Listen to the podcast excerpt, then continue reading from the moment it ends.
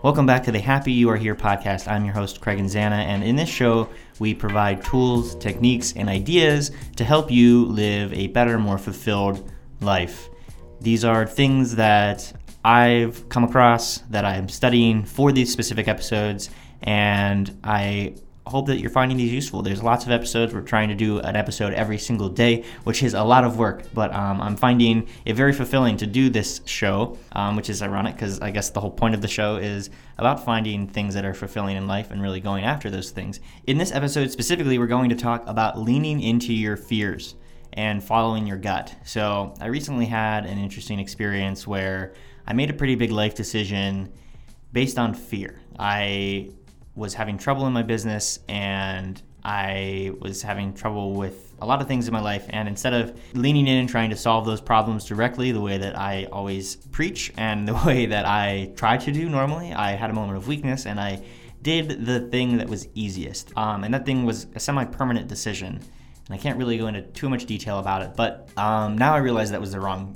decision to make. And what I learned from that experience is that I ran away from the fear. I, I, instead of leaning into it and saying, "Okay, how do I push through this?" rather than run away from it, I there I ran I ran away from it, and that is you know it's the fight or flight response, right? But in a more idealistic kind of way. It's something that all of us experience, especially if you have any kind of entrepreneurial uh, endeavors or maybe artistic endeavors. But I see it in relationships too, where we become afraid of something and a lot of times we'll run to the safest option and then we end up sticking that out for a long time and being very miserable and wondering why. And really, after doing this so many times in my life, I'm starting to realize that when I get that feeling, when I get that feeling of fear and kind of panic, and I'm like, I got, I gotta run to safety, that is exactly the moment that you need to keep pushing. It is exactly the moment that you need to say, okay, I, I recognize what this is and you know thank your brain for calling sounding the alarms and because it is an important thing. Like and, and in that specific circumstance that is was a really important um, decision and time. I really needed to make some tough decisions with my business and i just didn't make those decisions. I just ran away from that decision and then made my life a lot less fulfilling and a lot less free.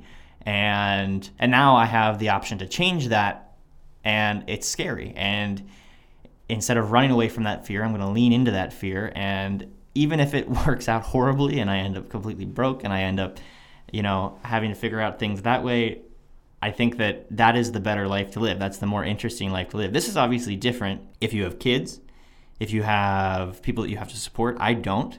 And I'm very aware of the fact that I have that privilege currently in my life. But I think it also applies when you do have dependents. You know, you need to be a little bit more cautious, but also at the same time, like your kids are learning from you. They're learning when it's okay to take risks and whether or not risks are okay. And, and I hope that you've had this experience in life. I've had this experience in life where pretty much all the good things in life come on the other side of risk. They come on the other side of those scary decisions. And every success that I've had has come from moments where something bad happens and I feel like giving up. And instead of giving up, I definitely consider it. I sit there and I say, this is it. This is it's all over now. Time to go back to regular life or whatever and time to give up on this project or this person or whatever it is. But then there's a moment of strength and it's okay, instead of doing that, we're going to figure this out. We're going to make it work. And then those inspired moments of making it work when it seems like the easy decision would be to run away from the problem and just quit that is when things get interesting. That is when you do things in your life that are not the boring average thing. And that's when you do things in life that you can look back and be proud of. And that's when you do things in life that are fulfilling. And it's hard to keep that in mind. I wish that I had a, a solid practice that I could share with you about how to keep that in mind all of the time. But I think it's just practice. It's just practicing over and over and over again every time a scary thing comes up in life. Instead of running away from that thing, uh, running towards it. And I guess the practical tool there is journaling. I, I think maybe that I should do some episodes a little more specifically about journaling because I mention it kind of in passing a lot, and I realize that not everyone has built a journaling practice the way that I have. Um, I've been doing it for five, six years, and it's very positively affected my life to be more self reflective and be more purposeful about the decisions that are made. And I mean, I'm not obviously not the only one. If you look at pretty much any successful person, whatever your metric is for success, a lot of them will tell you a big big secret of theirs is journaling because it allows you to really dig deep and it allows you to look at how you're thinking and saying, "Oh, I might be missing something here." So in like this circumstance, when you feel that fear, go to your journal and start writing and say, what is it that I'm afraid of? What is the worst case scenario here? And what what is what does it look like if I run to safety? What are the positives of that and what are the downsides of that?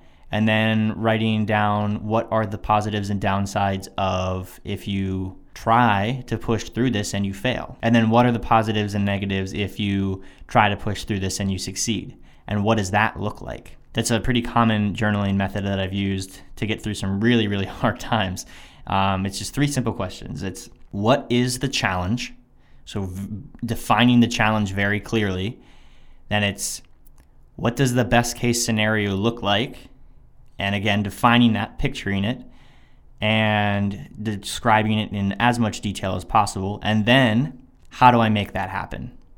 If the only option was making that happen, how would I do that? What would that look like? And then doing that. And obviously, a lot of for unforeseen things come up, and then you kind of have to keep going back to that same practice over and over again. And in challenges that I've done that practice and actually followed through with it, it almost always works out.